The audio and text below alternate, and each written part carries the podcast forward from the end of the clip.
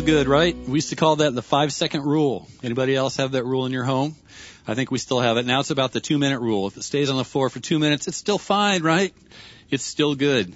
Well, welcome everybody to our service today. I'm Pastor Kurt, and I'm so glad to welcome you, everybody that's at home, everybody that's watching online today. Thank you for pivoting so fast and making the change with us. Uh, most of you know that I received a phone call from our mayor, Scott Korthuis, on Friday, and just really wanted to have us consider closing our in-person services uh, because of an uptick, uptick in the COVID virus. Uh, I don't know if you knew this, but at the waste treatment plant, they actually count the virus and other things in the wastewater, which really means your poo. And so they're counting viruses and little bitty things in our poo. Fortunately, they can't trace it back to your home personally, because that'd be embarrassing, wouldn't it? Um, but they do this, and apparently the numbers jumped from like 300 parts per whatever to about a million parts. And so they're suggesting that there's people walking around in Lynden that might quite possibly get sick next week, and they would like us to minimize that and contain that as much as possible. So that's why we're meeting uh, online today, and we're not meeting in person. We want to do our part. We want to care for our community and make sure that we can keep everybody as safe as possible. So there's that. So thank you, Mayor Scott, for doing a great job. We love you. And Gary Viss, thank you so much at the Chamber as well. You know, I've heard people say this to me before. They've said, I don't know how I could possibly bring a baby into this world. Well, I want to tell you, I can. I could do that easily, and this is my new grandbaby. Uh, this is Winona. Elaine. We're calling her Winnie. And I can tell you that babies are God's reminder that it's still good, right? Life is still good. There's still a goodness about life, and we can still bring babies into this world and believe that God is going to be faithful. Amen. If you're at home, say amen this morning. Amen. Well, last Sunday, most of you know that I skipped out on the service and I took care of my little grandbaby named Trilby. She's two years old, uh, while her mommy had this baby. And uh, I, I think I might have had the harder job. I might have had the tougher job. I don't know for sure. But Trilby's pretty active. Uh, and during this time where life's been a little unsettled for Trilby, we've let her have her binkies. So she had her binkies the entire time. She calls them her dodos. And, and let me tell you something about dodos or binkies. If you ever want your kid to have a great immune system, just let them have binkies. I mean, these binkies end up everywhere and nobody cleans them off anymore. You do that for the first week when you have a newborn. You know, the mama sucks on the binky and cleans it off. But these binkies end up in the playground sand. They end up on the slide. They end up all over the place. There's things clinging to them when she puts it back in her mouth. I'm telling you, she has a great immune system. And no matter where that binky has been, let me tell you what Trilby believes about that binky is that it is still good. It is still good. Well, over the last 10 months uh, of our existence, uh, it's been more than challenging, I think, to find the still good in life. Uh, life's been pretty tough. And where we've seen a lot of stress is we've seen a lot of stress put on our families. And this stress has caused some damage, just like the red sucker you see on the screen. Uh, this stress has caused some cracking and some crumbling around the edges. And so for this series, we're going to be talking about how even though we have suffered, and even though our families have had great difficulties, and there's been crumbling and sometimes even some crushing, that the family is still good. The family is still good. But you have to look for goodness. You can't just give in to the, the difficulties and the, and the hard, hard things that are happening in life. You've got to choose to find goodness in your family, and you have to enjoy it. You might say we need to find the five second rule for our families, right? When we get dropped in the dirt, when we get a little dusty, when we get a little crumbly, uh, we have to pick up our families and we have to, you know, clean them off and brush them off and, and find the goodness that still remains in our families. So in this series, we're going to talk about how to keep our friends and our family and our life still good. So I want to kick us off today by talking about what I believe is the greatest family, and that is our church family. It's God's family. It's the family that God is the father of and that he has invited us to uh, enjoy and to be a part of with him as our father. So if you want to turn in your Bible this morning or on your phone to Ephesians chapter 1 verse 4, that's where we're going to start, or you can follow along with us on the screen. It says this, even before he made the world, God loved us and chose us in Christ to be holy and without fault in his eyes. God decided in advance to adopt us into his own family by bringing us to himself through Jesus Christ. This is what he wanted to do, and it gave him great pleasure. So you might say that even though we get dropped in the dirt and get a little dusty and dirty, that God still sees us through Christ. So he still sees us as still good. So let's talk about this church family that God gave us. He created it. God loves it. He loves his church family. He takes great pleasure in us, is what this verse says. All believers in Christ, all around the world, for all time. Remember this. Think about this. God takes great pleasure in us, and we are still good.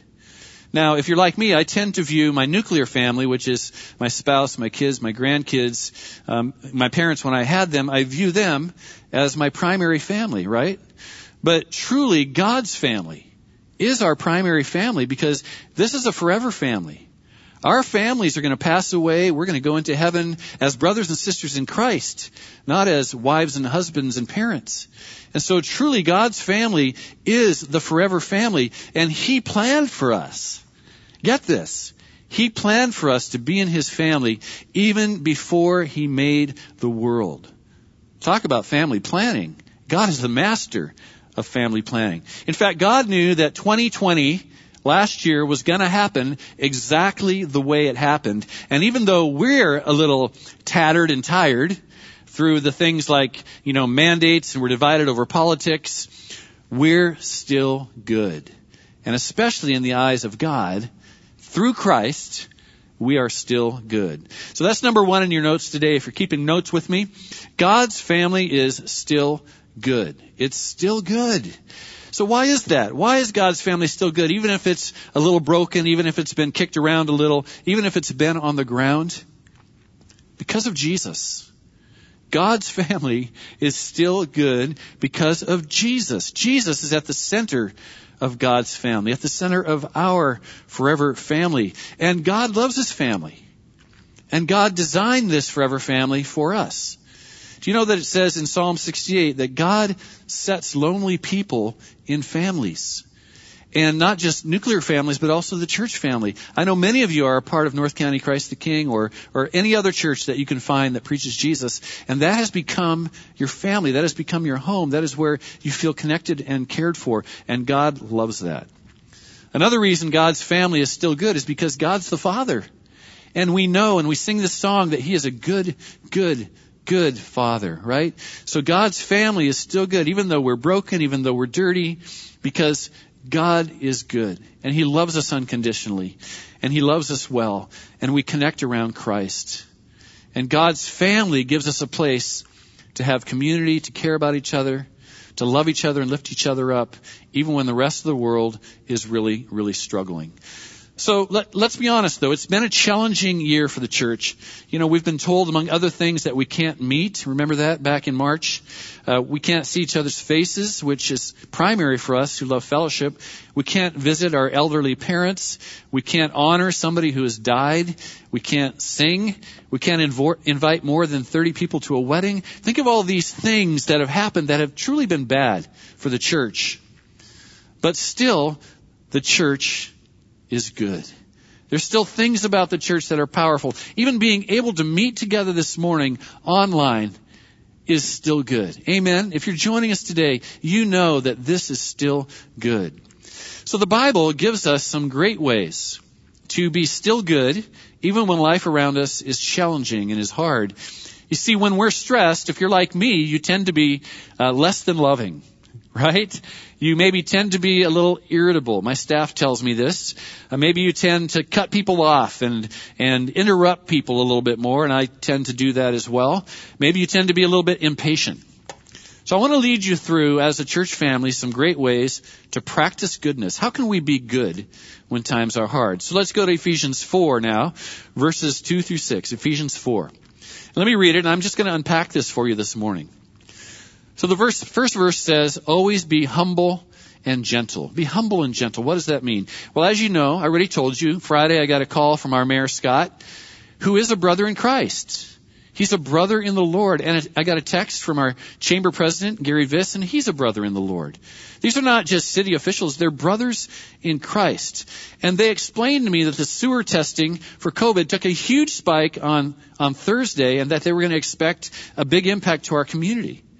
And so I met with many of our ministry leaders on our staff, and we agreed 100% that we wanted to support our mayor, our brother in Christ and our community and take a break from meeting in person today and possibly next week. That's why we're not meeting. That's a great example of humility. It's a great example to consider somebody else's request or somebody else's need as as important as your own or more important as your own. And you won't always relent. There will be times when you have to go with what your uh, belief is. But in this case, this is what we believe that we're going to be humble and we're to, we're going to consider how we can help you, Mayor, and how we can help our community, the community of Lynden and Whatcom County. That's why we're not meeting in person today. The second line says this, be patient with each other. Anybody have a problem with patience? Any parents out there? Even as a grandparent, I can tell you it's better, but I still get impatient.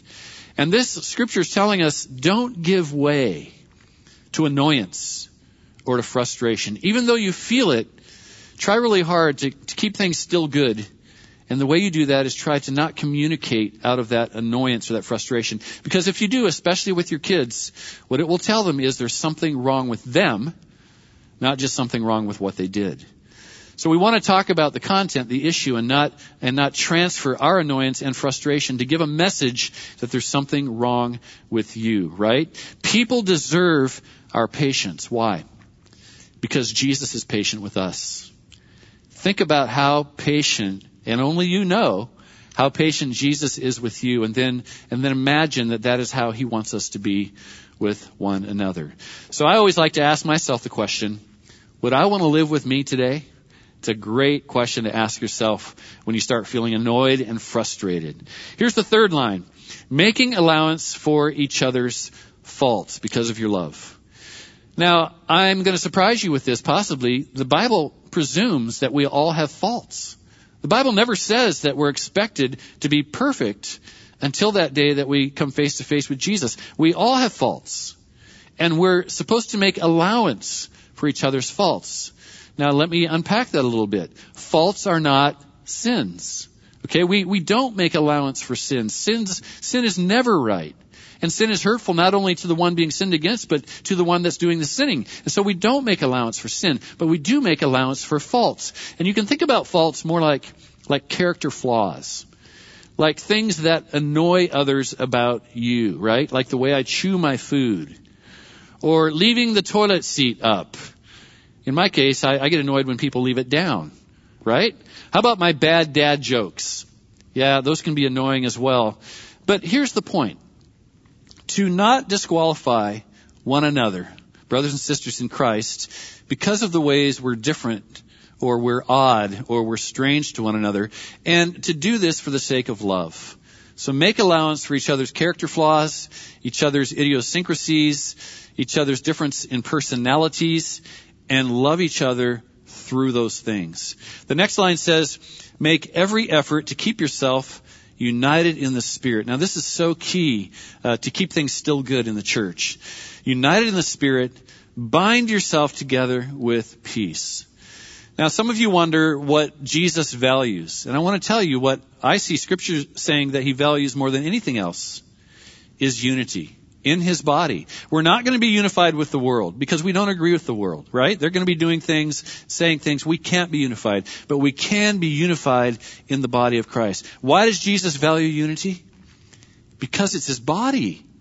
It's his body. How would you like it if your body was all disjointed and tangled up and ripped up and torn apart?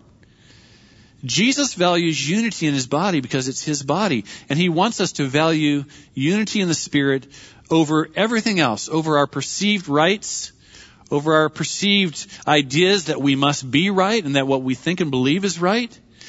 You know, peace comes from focusing our attention on the one important thing that's going to last beyond politics and beyond pandemics. And what's going to last beyond politics and beyond pandemics is the family of God, the body of Christ. And Jesus wants us to be unified. And we're, we're not always going to be unified in politics. We're not always going to be unified in pandemics or mandates, but we can be unified in Jesus. We all believe the same thing about Jesus. We all love Jesus. We all know that we're going to be going home with Jesus. So you better start liking each other because Jesus is going to take us all home one day. That's what Jesus has done for us and the Spirit has done for us, who binds us together in unity and in peace. Let's read verse 4. It says, For there is one body and one Spirit, just as you've been called to one glorious hope for the future.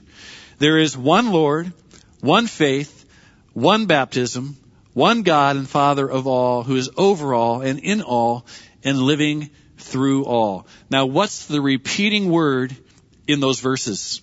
It's the word one right?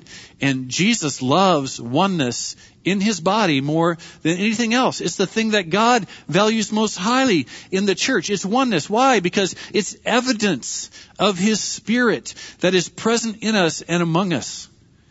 And when we allow his spirit to help us love one another, even though we're different, it's incredibly glorifying to God. Paul basically said, you know, really, all doctrine aside, you really believe, need to believe in just one thing, and that is to be unified around Christ crucified and risen. That's what Paul said. He said, I'll put all the other stuff aside. Let's just be unified around this one thing. Christ crucified and risen. And to God, still good means still unified. Let's look at number two today in your notes. Still good means still unified. Now let me tell you something this morning that I am so incredibly aware of, and that is that Satan has a goal for the church. Just like God has a goal for the church, and you might have a goal for the church, Satan has a goal for the church. Do you know what it is? It's to divide it and to destroy it. That's his goal. And he'll use anything and anyone to do this. And this year he did. It's been quite a year for the church to practice unity, hasn't it? Between politics and pandemics and racial tensions, it's been quite a year. And our unity is also challenged this morning because we can't meet in person. And I know you feel all different kinds of things about that. Some of you have been meeting online for 10 months. And maybe that has caused a little bit of feelings of disunity in your heart. Well, I tell you this this morning, my own wife watches church online most of the time because she works in healthcare and she works with the elderly and so she's committed to staying as safe as she can for the vulnerable people that she works with. So once in a while when she really feels like she's got to, she comes. But normally, normally she's at home watching with all the rest of you that watch online. And I understand that about people who can't come and meet in person. So here we are today all of us were in unity. We're taking a break from meeting in person, but we're still unified. We're still one. Like Becky said, we are still one. The Spirit of God is still holding us together. And I want to tell you something about North County, and that is that we are deeply committed to this unity. We are deeply committed to keeping things about Jesus, about Him crucified, and about Him risen. And that's where oneness in the Spirit comes from. Now Jesus prayed for this oneness in John 17:22. He said, "I've given them the glory that you, Father, gave me, so that they may be one as we are one. I'm in them and you are in me." And here it is, may they, that's you, may they experience such perfect unity that the world will know that you sent me and that you love them as much, get this, you love them, Father, as much as you love me. Jesus prayed that the Father would love you as much as he loves his own son. Jesus. Why is that? Again, it's because we're his body. We're the body of Christ. We're the family of God. So, the key to unity is keeping life about Christ. That's the key. You know what I love about God's church? I love the fact that we're also incredibly diverse and different, and yet we are one in the Spirit. It's an amazing miracle that God has done. We certainly don't all believe the same things, even doctrinally. You know, North County with its couple thousand people have doctrinal beliefs that are all over the map. Yet about this one thing, Jesus Christ, Him crucified and risen, we agree. We agree. And that is what Paul says, and that is what God says keeps us together in unity.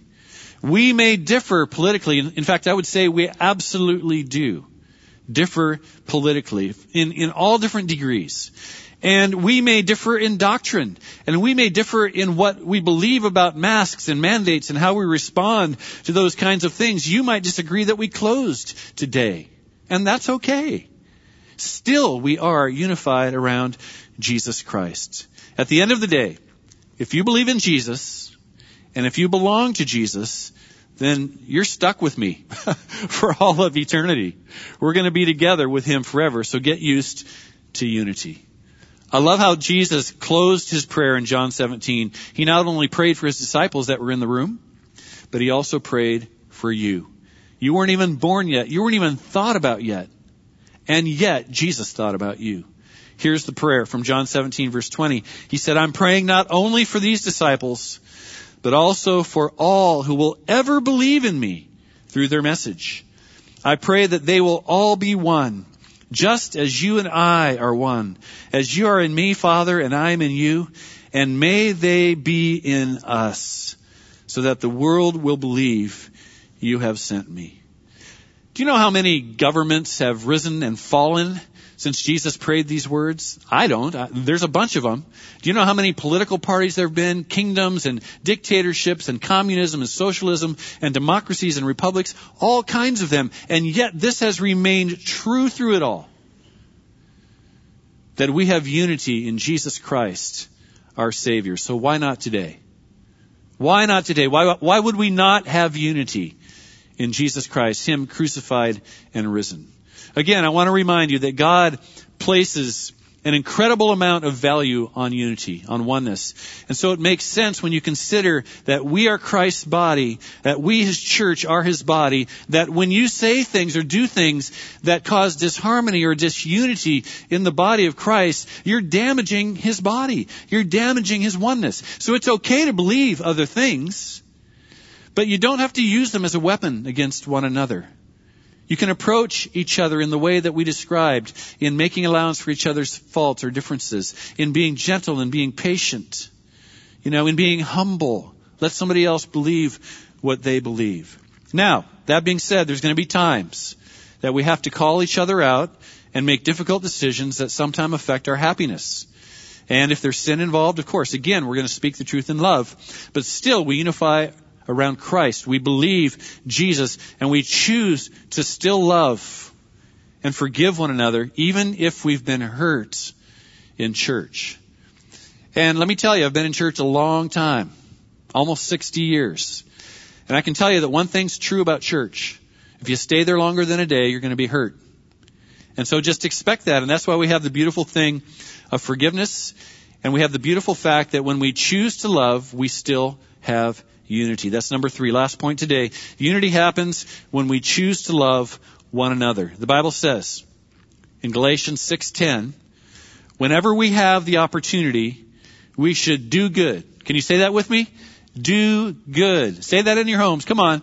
Do good. We should do good to everyone. Now get this, especially to those in the family of faith.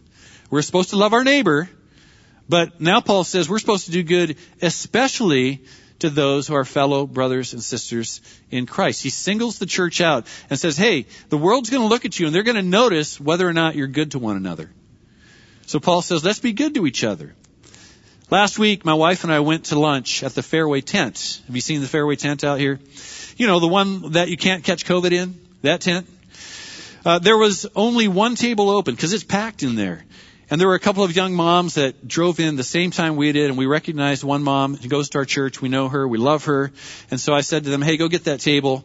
And then it turned out they're big, long tables. So I said, hey, can we be your family today and join you at the table? And because I'm a pastor, who's going to say no, right? And so they let us sit down by them. And so we ate our lunch. It was great. And Gwen and I got our bill first. And so I whispered to our server, I said, can we pay for theirs? And I pointed over to the girls. And uh, she said, sure. And so she took care of it for us, right? Now, why would we do that?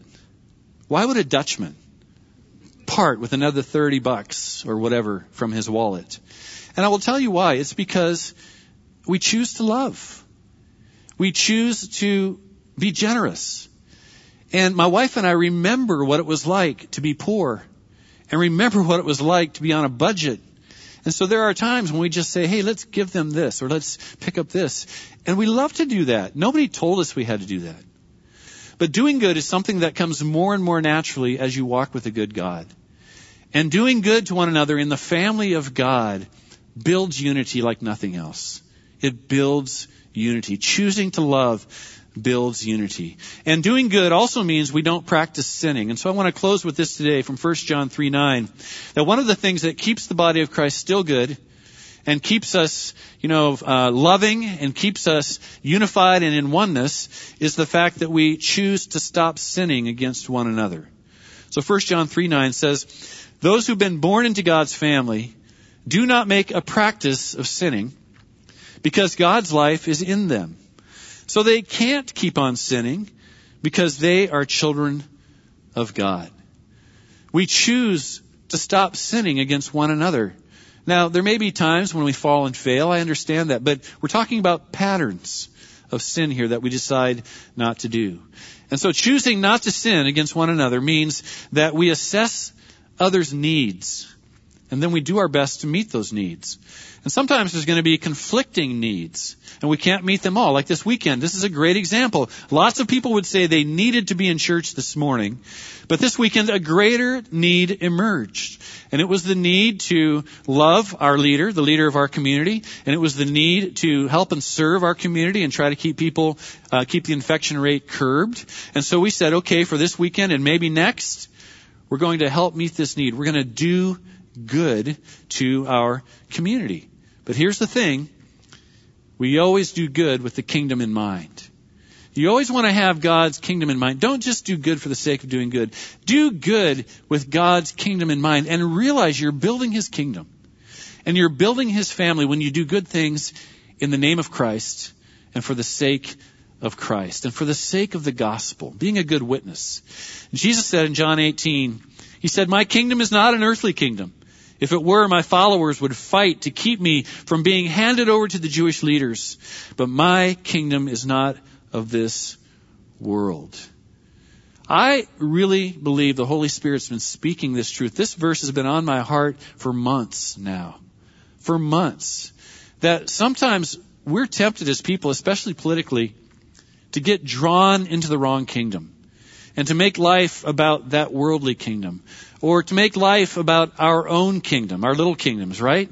Our finances, our happiness, to make life about any other kingdom but the kingdom of God. And I want to encourage you this morning that as we talk about still good, this is going to be a primary key for you to consider. What kingdom are you serving as you live your life? And what are you doing that causes the kingdom of God to be still good even when all the other kingdoms are a little bit messed up. Listen, when we choose to value any of these lesser kingdoms over Jesus' kingdom, the kingdom of God, then we divide the body of Christ. And so we need to come back to serving and loving the kingdom of God, the body of Christ, the family of God, and choosing unity. And you choosing unity is what makes us, the church, still good. Would you pray with me this morning? Father, this morning we are so incredibly grateful that you are good. And you proved your goodness to us by sending Jesus to us. You proved your goodness to us to, by reaching out to us and calling us into relationship with you. And if you're listening today online and you're hearing my voice, today would be a great day to respond to Jesus Christ and to invite him to be your Savior. He, he only intends good for you. He only intends good for you.